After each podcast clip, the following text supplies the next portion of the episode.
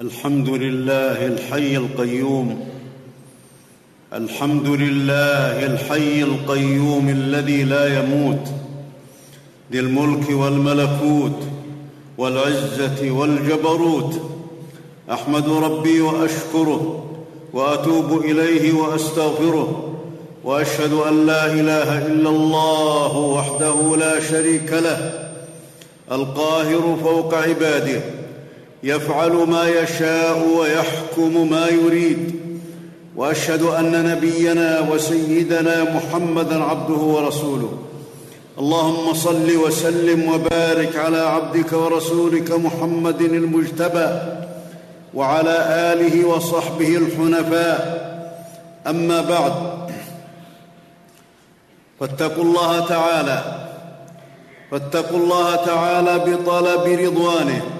والبعد عن عصيانه فتقوى الله صلاح أحوالكم في حياتكم والعدة لما أمامكم مما تخافون وما تحذرون. هي الحصن من المهلكات وبها وعد الله الجنات. عباد الله عباد الله كل يسعى في هذه الحياة لمنافعه وإصلاح أموره ومطالب معاشه. فمنهم من, فمنهم من يصلح دينه مع إصلاح دنياه. وهؤلاء الذين آتاهم الله في الدنيا حسنة وفي الآخرة حسنة ووقاهم عذاب النار.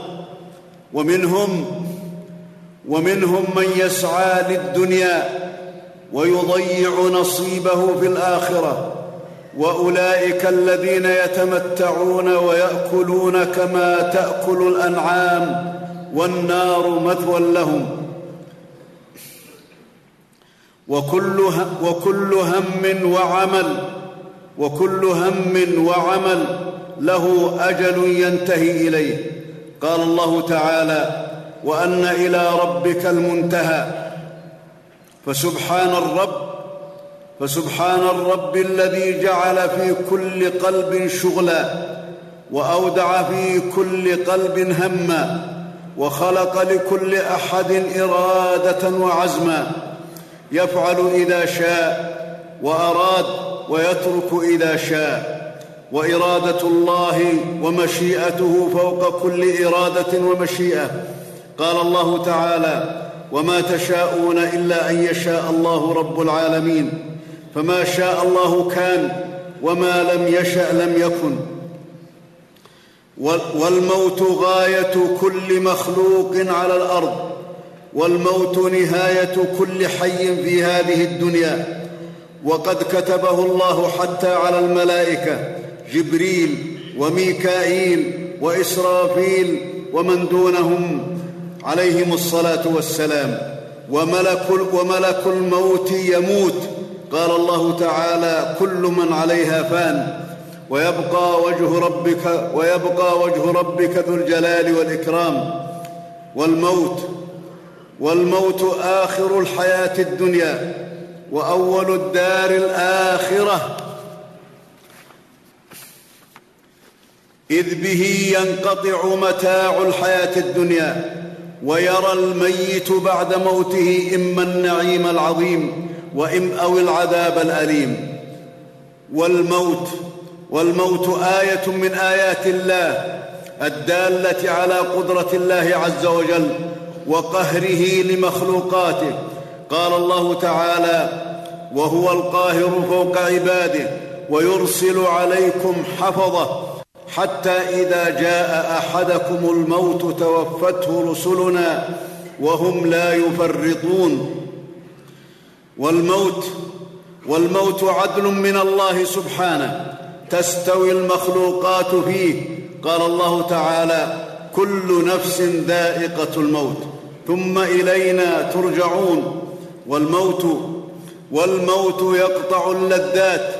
وينهي من البدن الحركات ويفرق الجماعات ويحول دون المألوفات. تفرد الله تفرد الله به مع الحياة. قال الله تعالى وهو الذي يحيي ويميت وله اختلاف الليل والنهار. أفلا تعقلون؟ الموت الموت لا يمنعه بواب. ولا يدفعه حجاب ولا يغني عنه مال ولا ولد ولا أصحاب. لا ينجو منه صغير ولا كبير ولا غني ولا فقير ولا خطير ولا حقير. قال الله تعالى أينما تكونوا يدرككم الموت ولو كنتم في بروج مشيدة. وقال تعالى قل إن الموت الذي تفرون منه فإنه ملاقيكم. ثم تردون إلى عالم الغيب والشهادة فينبئكم بما كنتم تعملون. والموت والموت يأتي بغتة بأجل قال الله تعالى ولن يؤخر الله نفسا إذا جاء أجلها والله خبير بما تعملون. ولا يستأذن ولا يستأذن على أحد إلا الأنبياء فإنه استأذن لكرامتهم على الله عليهم الصلاة والسلام. فاستأذن على كل أحد منهم. وفي الحديث ما من نبي ما من نبي إلا خيره الله بين الخلود في الدنيا ثم الجنة أو الموت فيختار الموت. لما عند الله من الثواب الأعظم ولحقارة الدنيا وشاء الله تعالى. شاء الله تعالى أن يخرج ابن آدم من الدنيا بالموت ليقطع علائقه منها فلا تحن شعرة منه إليها إذا كان مؤمنا. عن أنس رضي الله عنه أن النبي صلى الله عليه وسلم قال ما أحد ما أحد له عند الله منزلة يحب أن يرجع إلى الدنيا.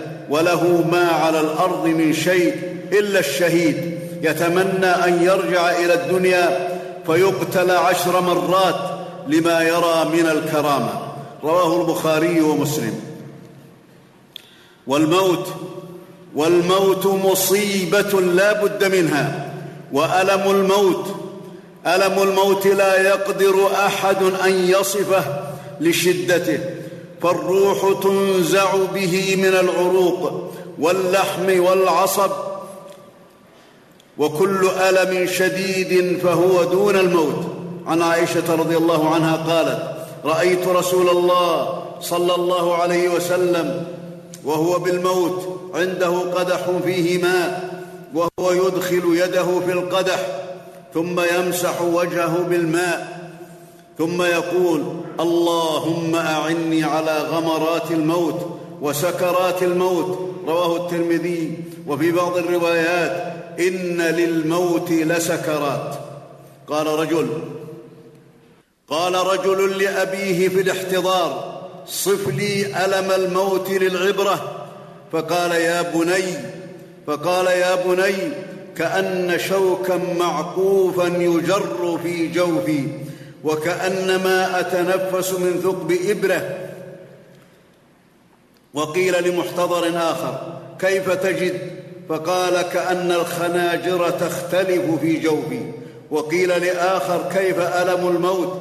فقال كأن نارا تشتعل في جوفي.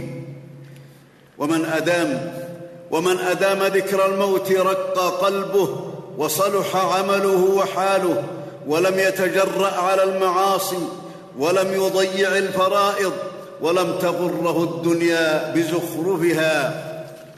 واشتاق واشتاق إلى ربه وإلى جنات النعيم. ومن نسي الموت قسى قلبه وركن إلى الدنيا وساء عمله وطال أمله. فتذكر الموت أعظم المواعظ. عن أبي هريرة رضي الله عنه قال قال رسول الله صلى الله عليه وسلم أكثروا ذكر هادم اللذات الموت. رواه الترمذي والنسائي وصححه ابن حبان. ومعنى الحديث أن الموت قاطع اللذات ومزيلها. وعن أبي بن كعب رضي الله عنه قال كان رسول الله صلى الله عليه وسلم إذا ذهب ثلث الليل قام فقال يا أيها الناس يا أيها الناس اذكروا الله جاءت الراجفة تتبعها الرادفة جاء الموت بما فيه رواه الترمذي وقال حديث حسن. وعن أبي الدرداء قال عن أبي الدرداء قال كفى بالموت واعظا وكفى بالدهر مفرقا اليوم في الدور وغدا في القبور رواه ابن عساكر. والسعادة والسعادة كل السعادة والتوفيق كل التوفيق والفوز كل الفوز في الاستعداد للموت. فالموت أول باب للجنة أو أول باب للنار.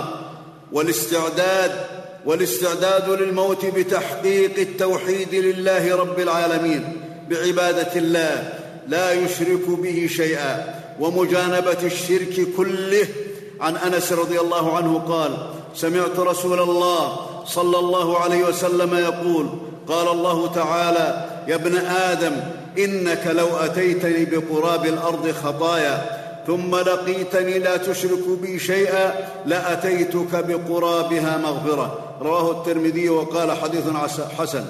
الاستعداد الاستعداد الاستعداد للموت بحفظ الحدود والفرائض. قال الله تعالى والحافظون لحدود الله وبشر المؤمنين. والاستعداد للموت باجتناب كبائر الذنوب والآثام. قال الله تعالى إن تجتنبوا كبائر ما تنهون عنه نكفر عنكم سيئاتكم وندخلكم مدخلا كريما. والاستعداد للموت بأداء حقوق الخلق وعدم تضييعها أو المماطلة بها فحق الله فحق الله قد يعفو قد يعفو عنه إذا كان دون الشرك. وأما حقوق العباد والخلق فلا يعفو الله عنها إلا بأخذها من الظالم وإعطاء المظلوم حقه. والاستعداد للموت. والاستعداد للموت بكتابة الوصية والا يفرط في ذلك والاستعداد للموت الاستعداد للموت بأن يكون متاهبا لنزوله في كل وقت. ولما نزل قول الله تعالى فمن يرد الله أن يهديه يشرح صدره للإسلام قال النبي صلى الله عليه وسلم نور يقذفه الله في القلب قالوا ما علامة ذلك يا رسول الله؟ قال الإنابة إلى دار الخلود والتجافي عن دار الغرور والاستعداد للموت قبل نزوله. والسعادة والسعادة أن يختم للميت بخير ففي الحديث الأعمال بالخواتيم. عن معاذ رضي الله عنه قال قال رسول الله صلى الله عليه وسلم من كان آخر كلامه لا إله إلا الله دخل الجنة. رواه أبو داود والحاكم بإسناد صحيح. ومما ومما يتأكد العمل به تلقين المحتضر الشهادة برفق ولطف بأن يذكر الشهادة ليتذكرها المحتضر ولا ولا يضجره فإنه في كرب شديد. عن أبي سعيد الخدري رضي الله عنه قال قال رسول الله صلى الله عليه وسلم لقنوا موتاكم لا إله إلا الله. رواه مسلم. والشقاوة.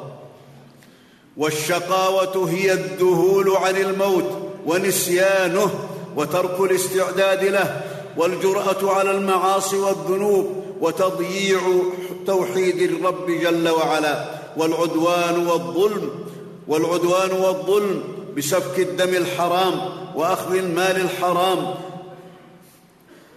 وتضييع حقوق الخلق والانغماس في الشهوات والملذات المحرمات حتى ينزل الموت فلا ينفع عند ذلك الندم ولا يتأخر الأجل قال الله تعالى. حتى إذا جاء أحدهم الموت قال رب ارجعون لعلي أعمل صالحا فيما تركت.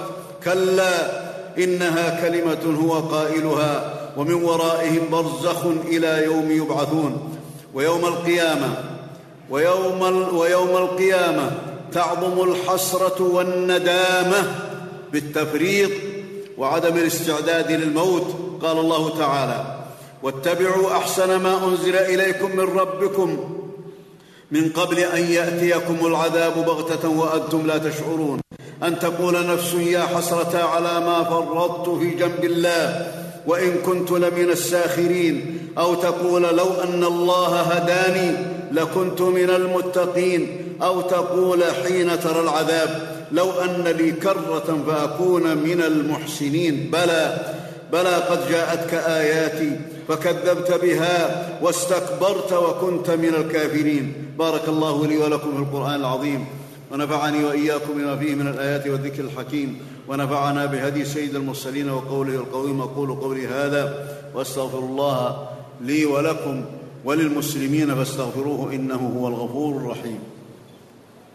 الحمد لله رب العالمين الملك الحق المبين له الحكمة التامة والحجة البالغة فلو شاء لهداكم أجمعين. أحمد ربي وأشكره. وأتوب إليه وأستغفره وأشهد أن لا إله وأشهد أن لا إله إلا الله وحده لا شريك له القوي المتين وأشهد أن نبينا وسيدنا محمدا عبده ورسوله صادق الوعد الأمين. اللهم صل وسلم وبارك على عبدك ورسولك محمد وعلى آله وصحبه والتابعين لهم بإحسان إلى يوم الدين. أما بعد فاتقوا الله حق التقوى. اتقوا الله حق التقوى فما فاز إلا المتقون وما خسر إلا المرتابون المفرطون المبطلون. أيها المسلمون حافظوا حافظوا على أسباب حسن الخاتمة بإقامة أركان الإسلام الخمسة واجتناب المآثم والمظالم ومن أعظم ومن أعظم أسباب حسن الخاتمة عند الموت دوام دوام الدعاء بحسن الخاتمة. وقد قال سبحانه ادعوني أستجب لكم. إن الذين يستكبرون عن عبادتي سيدخلون جهنم داخرين. فالدعاء جماع الخير كله. عن عن النعمان بن بشير رضي الله عنهما قال قال رسول الله صلى الله عليه وسلم الدعاء هو العبادة. رواه أبو داود والترمذي وقال حديث حسن صحيح. وفي الحديث وفي الحديث من أكثر من أكثر من قول اللهم أحسن عاقبتنا في الأمور كلها وأجرنا من خزي الدنيا وعذاب الآخرة. مات مات قبل أن يدركه البلاء. وأسباب وأسباب سوء الخاتمة عند الموت تضييع حق الله وحقوق الخلق والإصرار على الكبائر والآثام والاستخفاف بعظمة الله والركون إلى الدنيا ونسيان الآخرة. عباد الله إن الله وملائكته يصلون على النبي. يا أيها الذين آمنوا صلوا عليه وسلموا تسليما. وقد قال صلى الله عليه وسلم من صلى علي صلاة واحدة صلى الله عليه بها عشرا. فصلوا وسلموا على سيد الأولين والآخرين وإمام المرسلين. اللهم صل على محمد اللهم صل على محمد وعلى آل محمد كما صليت على إبراهيم وعلى آل إبراهيم. إنك حميد مجيد. اللهم بارك على محمد وعلى آل محمد كما باركت على إبراهيم وعلى آل إبراهيم. إنك حميد مجيد. اللهم وارض عن الصحابة أجمعين. اللهم وارض عن الصحابة أجمعين وعن الخلفاء الراشدين الأئمة المهديين أبي بكر وعمر وعثمان وعلي وعن سائر الصحابة أجمعين. اللهم وارض عن التابعين ومن تبعهم بإحسان إلى يوم الدين. اللهم وارض عنا معهم. اللهم وارض عنا معهم. برحمتك يا أرحم الراحمين ويا أكرم الأكرمين. اللهم أعز الإسلام والمسلمين. اللهم أعز الإسلام والمسلمين. اللهم أعز الإسلام والمسلمين. وأذل الكفر والكافرين يا رب العالمين. اللهم أذل البدع والمبتدعين. اللهم اجعلنا ممن اللهم اجعلنا ممن يتمسك بهدي نبيك محمد صلى الله عليه وسلم. اللهم اجعلنا ممن يتمسك بكتابك وسنة نبيك محمد صلى الله عليه وسلم. اللهم إنا نسألك أن تحسن عاقبتنا في الأمور كلها وأن تجيرنا من خزي الدنيا وعذاب الآخرة. اللهم إنا نسألك أن تعيننا على سكرات الموت يا رب العالمين. اللهم إنا نسألك يا ذا الجلال والإكرام أن تجعل أن تجعل أن تجعل آخر حياتنا من الدنيا أن ترضى عنا يا ذا الجلال والإكرام. اللهم اجعل أيام اجعل خير أيام يوم لقائك يا أكرم الأكرمين. اللهم إنا نسألك فعل الخيرات. وترك المنكرات وحب المساكين يا رب العالمين. اللهم أرنا الحق حقا وارزقنا اتباعه وأرنا الباطل باطلا وارزقنا اجتنابه ولا تجعله ملتبسا علينا فنضل. اللهم إنا نسألك يا ذا الجلال والإكرام أن تغفر لنا ما قدمنا وما أخرنا وما أسررنا وما أعلنا. وما انت اعلم به منا. اللهم إنا نسألك الجنة وما قرب اليه من قول وعمل ونعوذ بك من النار وما قرب إليها من قول وعمل. اللهم أعنا على ذكرك وشكرك وحسن عبادك وحسن عبادتك. يا رب العالمين. اللهم اغفر لموتانا وموتى المسلمين. اللهم اغفر لموتانا وموتى المسلمين. اللهم افسح لهم في قبورهم ونور لهم في قبورهم. يا ذا الجلال والإكرام. وأعذهم من عذاب القبر برحمتك يا أرحم الراحمين. اللهم يا أرحم الراحمين ويا أكرم الأكرمين. أسألك ألا تكلنا إلى أنفسنا طرفة عين. اللهم أصلح لنا شأننا كله. اللهم فرج هم المهمومين من المسلمين. اللهم اقض الدين عن المدينين من المسلمين. اللهم اشف مرضانا ومرضى المسلمين. اللهم اشف مرضانا ومرضى المسلمين. اللهم اشف مرضانا ومرضى المسلمين برحمتك يا أرحم الراحمين. اللهم أعذنا وأعذ ذرياتنا من إبليس وشياطينه وجنوده ومكره يا رب العالمين. اللهم أعذنا وأعذ ذرياتنا من إبليس وشياطينه وجنوده يا رب العالمين. وذريته إنك على كل شيء قدير. اللهم أعذ المسلمين اللهم أعذ المسلمين من إبليس وذريته وشياطينه يا ذا الجلال والإكرام. اللهم إنا نسألك يا أرحم الراحمين. نسألك يا الله أن تجعل أن تجعل لأن تجعل المسلمين من كل هم فرجا اللهم ألف بين قلوبهم وأصلح ذات بينهم واهدهم سبل السلام وأخرجهم من الظلمات إلى النور. اللهم أبطل كيد أعداء الإسلام يا رب العالمين. اللهم أبطل مكر أعداء الإسلام يا رب العالمين. اللهم أبطل خطط أعداء الإسلام التي يخططون بها لكيد الإسلام والمسلمين يا رب العالمين. اللهم احفظ بلادنا من كل شر ومكروه إنك على كل شيء قدير.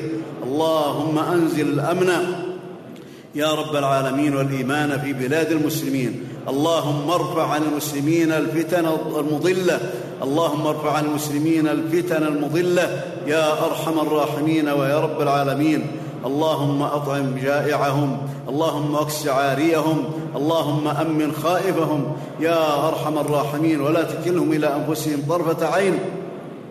اللهم وفق خادم الحرمين الشريفين. اللهم وفق خادم الحرمين الشريفين لما تحب وترضى. اللهم وفقه لهداك واجعل عمله في رضاك. اللهم أعنه على كل خير. اللهم انصر به دينك يا رب العالمين. اللهم ارزقه, أرزقه العافية والصحة يا رب العالمين وأعنه على أمور دينه ودنياه. يا ذا الجلال والإكرام. اللهم وفق نائبيه لما تحب وترضى ولما فيه الخير للإسلام والمسلمين يا رب العالمين. اللهم اغفر لنا إنك كنت غفارا وأرسل السماء علينا مدرارا. اللهم بارك لنا فيما آتيتنا. اللهم إنا نعوذ بك من زوال نعمتك وفجاءة نقمتك وتحول عافيتك وجميع سخطك برحمتك يا أرحم الراحمين. ربنا آتنا في الدنيا حسنة وفي الآخرة حسنة وقنا عذاب النار. عباد الله إن الله يأمر بالعدل والإحسان وإيتاء ذي القربى وينهى عن الفحشاء والمنكر والبغي يعظكم لعلكم تذكرون. فاذكروا الله العظيم الجليل يذكركم واشكروه على نعمه يزدكم ولذكر الله أكبر. والله يعلم ما تصنعون. أوصي إخواني المصلين بألا يقوموا إلا عند انتهاء الخطبة. لا يقوموا إلا بأن لا يقوموا إلا عند بعد انتهاء الخطبة والتهيؤ للصلاة. فإن هذا من تمام الاستماع للخطبة. الجلوس حتى تنتهي الخطبة هو الاستماع للخطبة.